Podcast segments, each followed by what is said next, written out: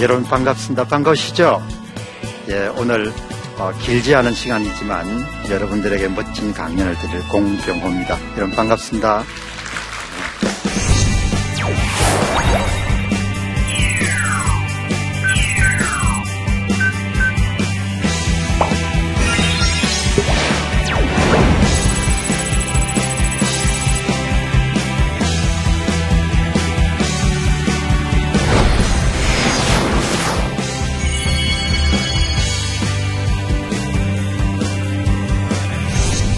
여러분들이 이제 오늘 이렇게 방송이 아니고 개인적으로 저하고 이제 찻집에 앉아가지고 인생이 뭐라고 생각하십니까? 이런 질문을 여러분이 많이 받으시면은 어떤 답을 내놓으실 수 있을 것 같아요.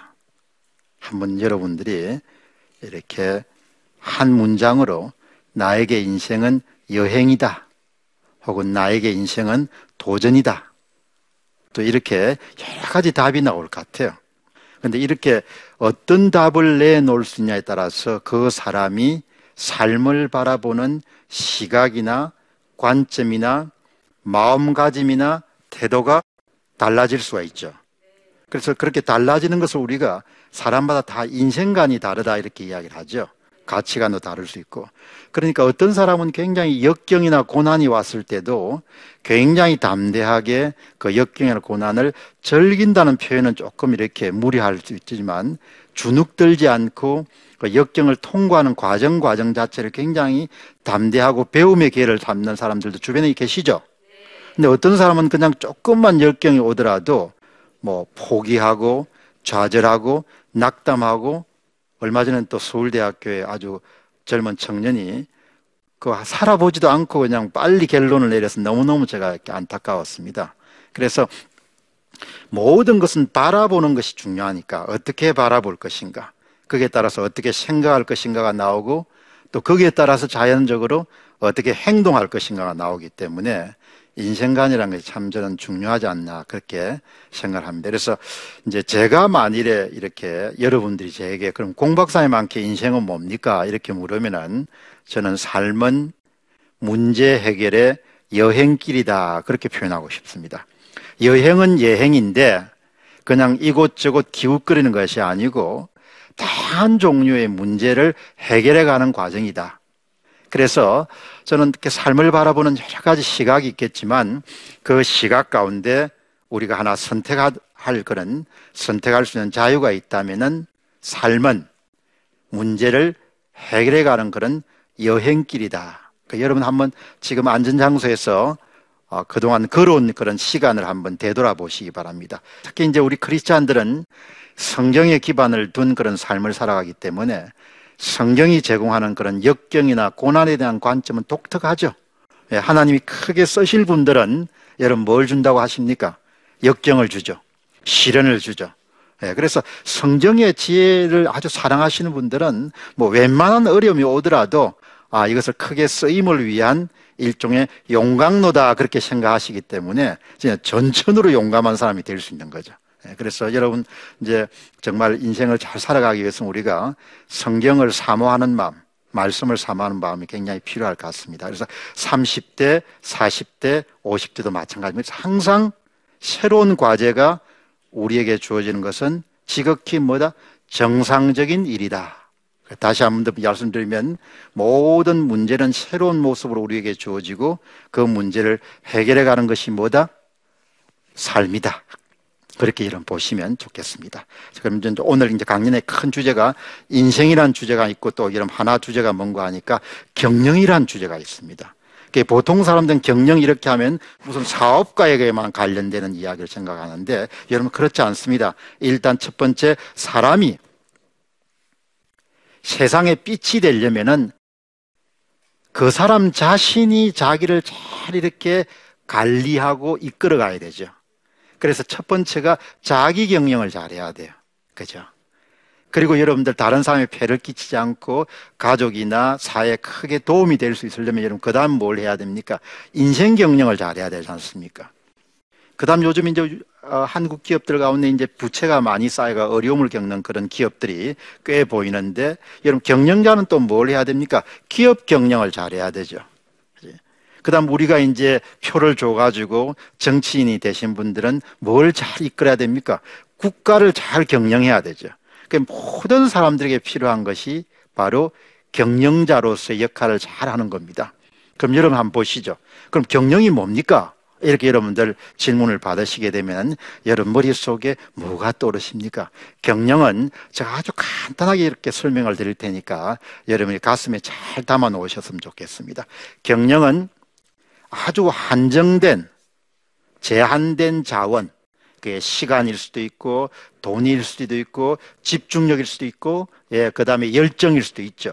그러니까 우리가 갖고 있는 모든 시간이나 돈이나 열정은 뭡니까? 무한합니까? 그렇지 않죠. 항상 제한돼 있죠. 그 한정된 자원을 잘 활용해서 잘 활용해야 됩니다. 그래서 우리가 원하는 목표를 달성하기 위해서 조직적으로 활동, 조직적으로 노력하는 것을 우리가 경영이라고 할 수 있죠. 그러니까 결과물은 우리가 원하는 목표인데 그걸 잘 달성하기 위해서 한정된 자원을 잘 이렇게 활용하는 일종의 방법 혹은 기술. 그러니까 모든 사람들은 뭘 잘해야 된다? 경영을 잘해야 되는 거죠. 예, 그래서 경영은 사업을 하시는 경영자만의 독특한 과제가 아니고 이 세상에 살아가는 모든 사람들은 바로 뭐다? 경영자다. 그렇게 보시면 좋겠습니다. 그래서 우리는 자기 경영과 인생 경영을 담당하고 있는 책임자 혹은 최고 경영자다. 그렇게 보시면 좋겠습니다. 그러니까 이제 오늘 강연이 딱 두 개가 합쳐지게 된 거죠. 인생과 그 다음에 경영. 그래서 그러면 인생 경영을 우리가 뭘 가장 잘해야 될 것인가. 그렇게 여러분들이 이해를 하시면 좋겠습니다. 여러분 이제 두 가지가 딱 잘 이해가 되셨죠? 그래서 여러분들 오늘 이렇게 짧은 강연이지만 핵심적인 그 두 단어를 잘 이해하시면 그럼 우리가 어떻게 해서 우리가 갖고 있는 자원을 잘 배분해서 우리가 원하는 그런 목표를 달성할 수 있을 것인가를 여러분 지혜를 얻을 수 있지 않겠느냐 그렇게 생각합니다. 예, 그래서 오늘은 인생 경영에 잘 성공하기 위해서는 첫 번째 인생 방정식을 우리가 한번 풀어보면 좋을 것 같습니다. 여러분도 아마 생각을 이렇게 하실 겁니다. 아니 수학 방정식은 이해하겠는데 어떻게 인생 방정식이 있냐? 예, 제가 만들어냈습니다. 예, 보시죠. 자, 여러분들 우리가 이걸 표현하면 왼쪽에 Y가 있고 Y가 여러분 우리가 성과라고 봅니다. 예, 그 다음에 가장 중심에 FX가 있고 저거는 노력입니다. 예, 저는 젊은 날에 그 마지막에 있는 더하기 엡실론 마지막은 없다고 생각했어요. 그래서 그냥 노력하면은 노력한 것에 비례해서 뭐다 성과가 탁탁 나올 거로 생각했습니다. 오늘 여기 오신 분들 가운데 좀 나이가 드신 분들 그냥 노력하면 성과 팍팍 나왔습니까? 안 나옵니다. 젊은 날에는 여러분들 그냥 노력하면 다 나올 거로 생각했는데 세월이 가고 시행착오를 겪고 약간 올라갈 때 내려갈 때를 경험하면서 사람들이 자동적으로 뭐해지게 되죠? 겸손해지게 되죠. 노력해도 Y가 기대한 만큼 안 나올 수 있다. 그게 삶이라는 거예요. 왜? 플러스 엡실론이 있기 때문에. 여러분, 그러니까 저거를 잘 이해하면 우리가 훨씬 더 지혜로운 인생을 살아갈 수 있는 거죠. 그러니까 여러분, 오늘 정말 여기 잘 오셨습니다. 예, 지혜를 우리가 삶의 특성, 본질, 이것을 잘 이해할 수 있으면 절대 당황하지 않고 어려움이 왔을 때도 주눅들지 않고 우리가 잘 이렇게 이겨낼 수 있을 것 같습니다. 자, 여러분 보시죠. 엡실론이 문제입니다. 여러분 예수 믿지 않는 사람들은 다 여러분들 어떻게 보는 거 아니까 왼쪽에 여러분들 뭐가 적혀 있으면 같이 한번 읽어보시죠. 우연이죠. 그 여러분들 예수 믿지 않으시는 분들은 뭐가 잘 되면 뭐라고 이야기하죠? 운이 참 좋았다. 대박이다. 그죠? 예. 그것은 엡실론이 바로 우연이라고 보기 때문에. 근데 예배당 다니신다 해가지고 교회 다니신다 해가지고 모든 분들이 예 여러분들 오른쪽에는 뭐가 있죠? 섭리입니다. 교회를 다닌다 했으면 모든 사람들이 섭리에 큰 비중을 두지 않습니다. 그런데 아주 성경이 제공하는 지혜에 대해서 깊이 이해하고 성경 말씀을 사모하시는 분들은 어떤 생각을 갖고 있는가 하니까 엡실론은 절대 우연이 아니고 뭐라고? 하나님의 섭리라고 보는 거예요. 그래서 우리는 양극단의 어디인가에 위치해 있습니다. 전혀 이렇게 하나님을 믿지 않으신 분들은 왼쪽에 우연, 모든 것을 우연으로 보는 겁니다. 예. 그런데 예수님을 진짜 잘 믿는 크리스찬들은 뭐다? 섭리로 보는 거예요. 예. 그러니까 지금 힘들지만 분명히 이 연단의 시기를 겪고 나면은 나한테 분명히 하나님이 은혜를 베풀어 주실 것이다. 이렇게 믿는 거예요. 예. 큰 시각 차이가 있습니다. 그러니까 우리가 크리스찬이 된다는 것은 그냥 예배당을 왔다 갔다 하는 그런 차이가 아니고 세상을 바라보는 근본적인 시각이 달라지는 거예요. 예. 여러분들 그렇게 생각하시죠? 예, 저는 제가 아주 청년기에 뭡니까? 모든 것을 내 힘으로 다 해낼 수 있다. 그걸 우리가 캔두 정신으로 다 있죠. 예, 캔두 정신을 가지고 앞을 향해서 전진하던 시기는 전혀 저는 것을 이렇게 이런 신경을 안 썼습니다. 그런데 이제 세월이 흐르고 근본적인 문제를 좀 성찰하기 시작하면서 세상은 우연과 섭리에 그런 격차에서 많은 부분이 발생하구나 그런 생각을 하게 됩니다. 그래서 오늘 이 자리에 오신 분들은 아마 섭리적 시각에 굉장히 가깝게 다가서 있지 않겠느냐 그렇게 생각합니다. 그래서 여러분 보시죠. 이 크리스찬들은 특별하게 그 심적 시각을 가지고 자기의 삶과 그 다음에 또 우리나라 그리고 또 세상사를 바라보게 되죠. 그것을 여러분 저는 뭐라고 표현한가 하니까 우연적 시각과 섭리적 시각의 대결이다 그렇게 봅니다. 참 중요한 여러분들의 표현입니다. 그래서 무신론자들은 여러분 어떤 시각을 갖고 있다? 우연적 시각을 갖고 있는 겁니다. 예. 그래서 고난이 오거나 삶에서 큰 과제를 만나게 되면 많이 당황합니다. 그리고 실망을 많이 합니다. 그런데 성서 기반 위에 자기 인생을 우뚝 세운 사람들은 무슨 시각을 갖고 있다? 섭리적 시각을 갖고 있는 것이죠. 하나님이 나를 긍휼히 여기사 분명히 은혜를 베풀어 주실 것이다. 그리고 분명히 지금 하고 있는 일은 뭔가 하나님의 뜻이 있을 것이다. 여러분 기도 제목들이 참 많으실 겁니다. 저는 기도를 할 때 이런 기도가 늘 이렇게 기도에 포함이 된다고 봅니다. 그 기도는 어떤 건가 하니까 제가 가는 발걸음마다 제가 하나님의 뜻을 예수님의 뜻을 잘 이해할 수 있도록 그렇게 저한테 능력 베풀어 주십시오. 그런 기도를 많이 합니다. 그래서 우리가 여러분들 가끔 가다 보면 실망하거나 좌절할 수도 있죠. 인간적인 시각으로 보면. 그런데 하나님의 시각을 통해서 우리를 보면은 그런 것이 참 줄어들 수 있지 않겠느냐 그렇게 생각합니다. 그래서 항상 예수를 믿는 우리 크리스찬들은 섭리적 시각으로 매사를 바라볼 수 있으면 삶을 담대하게 살아갈 수 있다. 그것이 우리가 인생 경영의 큰 지혜 가운데 하나입니다. 그럼 두려워할 게 없는 거예요. 예. 그래서 여러분들이 그런 점을 잘 이해하셔서 여러분 삶을 이렇게 만들어 가시면 정말 멋진 그런 인생을 살아가실 수 있을 것이다. 그렇게 생각합니다. 그리고 이런 두 번째 저는 정말 인생 경영의 지혜는 우리가 언제 어디서든 예수님이 좋아하시는 삶의 모습을 지니고 살아야 된다. 그게 큰 돈이 드는 게 아니라는 이야기입니다. 그럼 뭘만 잘하면 되냐? 그 장소에서 조용히 예수님과 대화를 나누는 겁니다. 주님은 지금 제가 어떻게 살기를 원하십니까? 지금입니다. 다음 말고 바로 거기에서 여러분들이 인생을 성공적으로 살아가는 그런 인생 경영의 두 번째 지혜를 얻으실 수 있지 않겠느냐 그렇게 생각합니다. 여러분 동의하시죠? 네. 예, 그래서 저는 여러분 제가 이제 그 강연장을 이렇게 다녀보면은 강의를 마치고 또 다음 강연장을 가거나 이럴 때 시간이 이렇게 많이 남습니다. KTX 안에도 있고, 그 다음 커피숍 안에도 있고, 그렇게 할 때마다 제가 정말 그런 방법, 지금 말씀드린 것처럼 주님은 제가 지금 무엇을 하기를 원하십니까? 이렇게 질문을 던질 때마다 정말 정확한 답을, 자네가 지금 이것을 하는 게 좋겠네, 이런 응답을 우리가 얻을 수 있고, 그것을 통해서 정말 멋진 인생을 만들어 갈 수 있지 않겠느냐, 그렇게 생각합니다.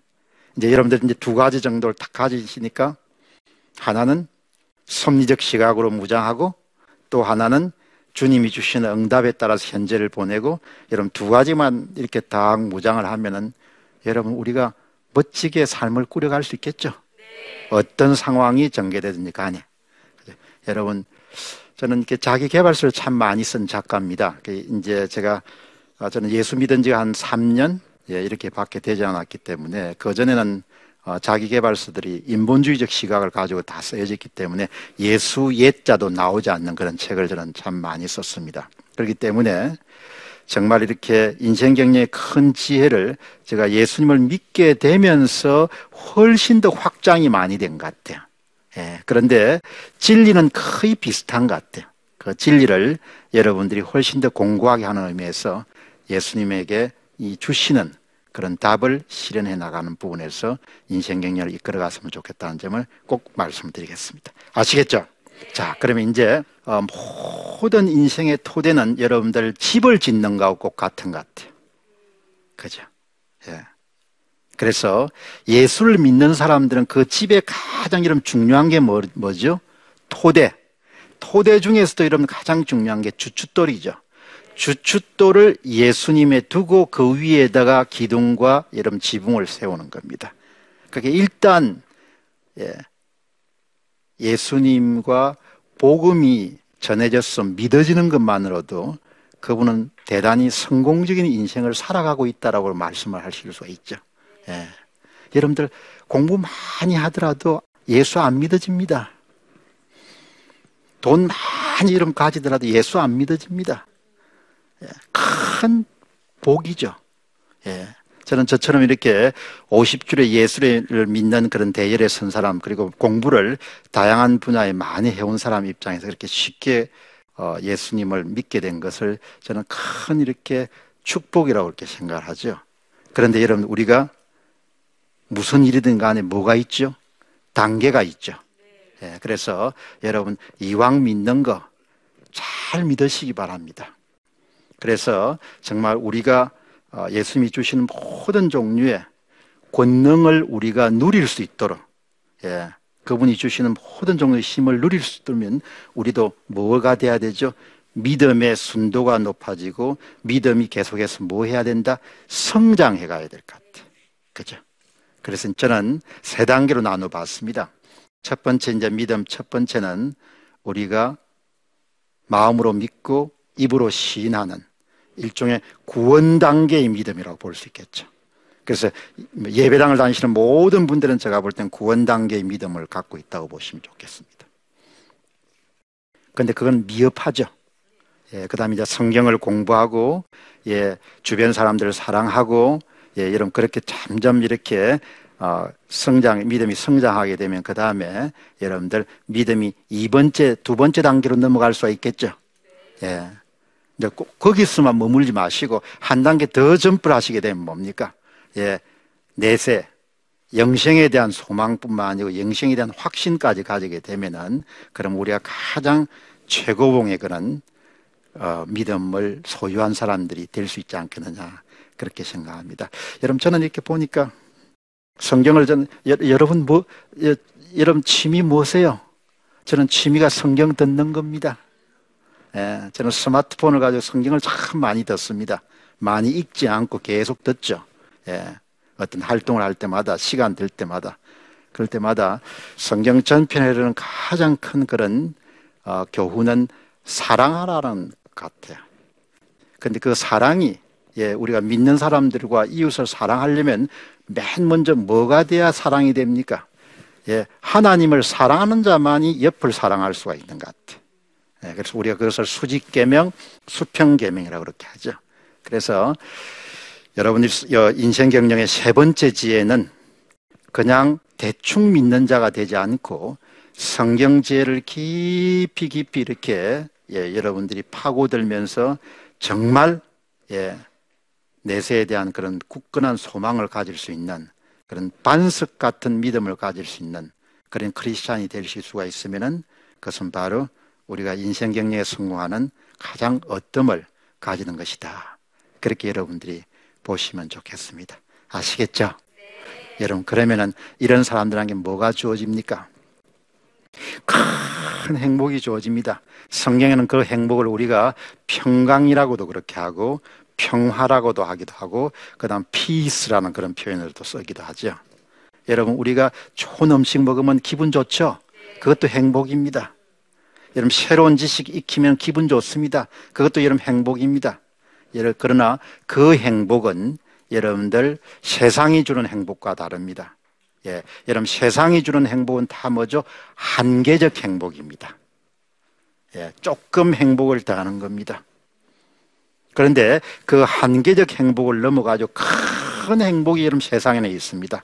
그것을 저는 참 행복이라고 표현하지만 또 다른 표현으로는 완전한 행복이다 그렇게 표현할 수 있습니다. 그래서 세상 사람들이 누리는 것은 무슨 행복이다? 한계적 행복입니다. 우리가 운동하고 나서 기분이 참 좋다. 좋은 음식 먹었을 때 기분이 좋다. 새 지식을 익혔을 때 기분이 좋다. 좋은 사람하고 담소 나누기에는 기분이 좋다. 그거는 여러분 다 변하는 행복입니다. 다. 여러분 세상 다 변하죠. 좋은 의복, 좋은 차 뭡니까? 자식, 친구 다 바뀝니다. 근데 영원히 변하지 않는 생명처럼 계속 차고 넘치는 그런 행복은 여러분 완전한 행복이고 그것은 하나님으로부터 뭐하다? 주어지는 행복입니다. 제가 참 좋아하는 말씀 가운데 한 말씀이 존재물은 피조물은 존재를 떠나서 행복할 수는 없더라. 그게 제가 50 중반에 깨우친 큰 그런 진리입니다. 확신입니다. 피조물은 존재를 떠나서 하나님과의 정상적인 관계가 설정되지 않고서는 큰 행복, 완전한 행복을 갖기는 힘들더라. 그래서 여러분들이 정말 크리스찬으로서 많은 그런 성장해 가시고 또 크리스찬들은 지극히 당연히 인생 경영에서도 무한 사람이다. 이미 승리한 사람들입니다. 무슨 말씀인지 아시겠죠? 승리를 고민해야 될 사람이 아니고 이미 승리한 사람들이다. 그렇게 여러분 생각하시고 앞으로의 생을 아주 당차게 그렇게 만들어 가시고 또 큰 성취를 주님께 돌릴 수 있는 그런 성도들이 되시기를 제가 기도드리겠습니다. 여러분 감사합니다.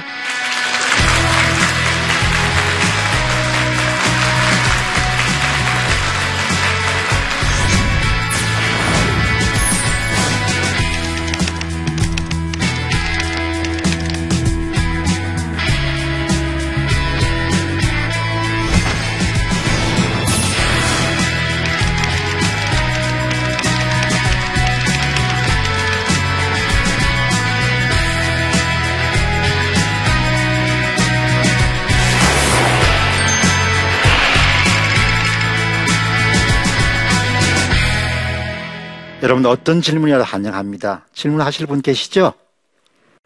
예, 하시죠. 예, 저는 백현동에서 온 탁교양이라고 합니다. 지금 20대, 30대 청년들에게 자기 경영의 팁을 알려주신다면 어떤 게 있을까요?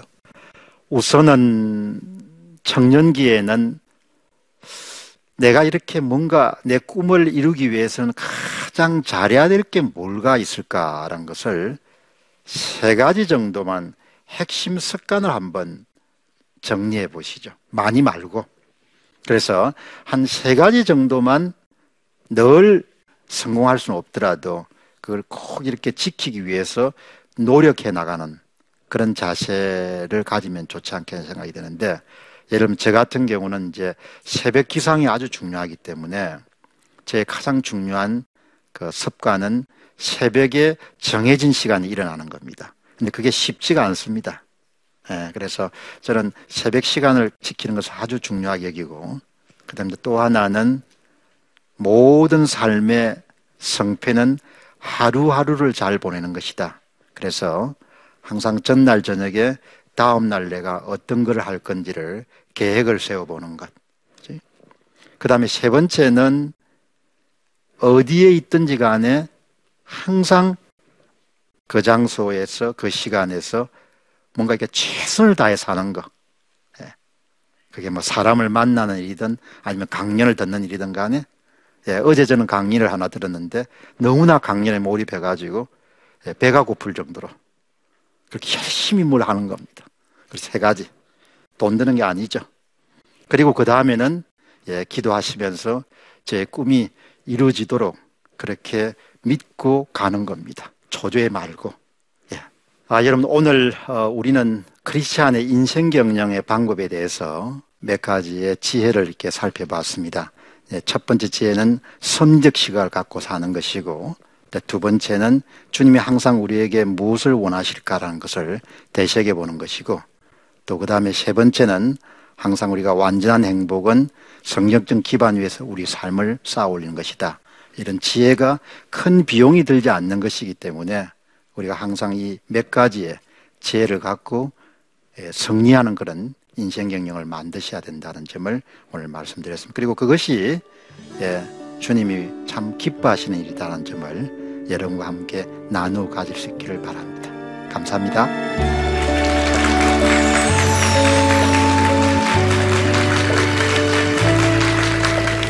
경영은 10가지의 핵심 포인트로 이렇게 구성되어 있습니다. 내가 무엇을 잘해야 되는 사람인가? 깔끔하게 뭐죠? 정리정돈을 해봐야 됩니다. 여러분, 가장 중요한 것은 2개, 3개가 안 나옵니다. 가장 위에 이름 적히는 것은 1개입니다. 내가 지금은 갖고 있지 않지만 반드시 가져야 될 습관이 어떤 것입니까? 정말 저한테 소중하고 필요한 것 2개, 3개 정도 일단 실천해 보시고, 그게 진짜 좋더라. 그럼 또 하나 더 하시는 겁니다. 그래서 우리가 갖고 있는 시간을 굉장히 이렇게 합리적이고 조직적이고 좀 체계적으로 활용하는 것이 그게 주님이 좋아하시는 일일 거라고요.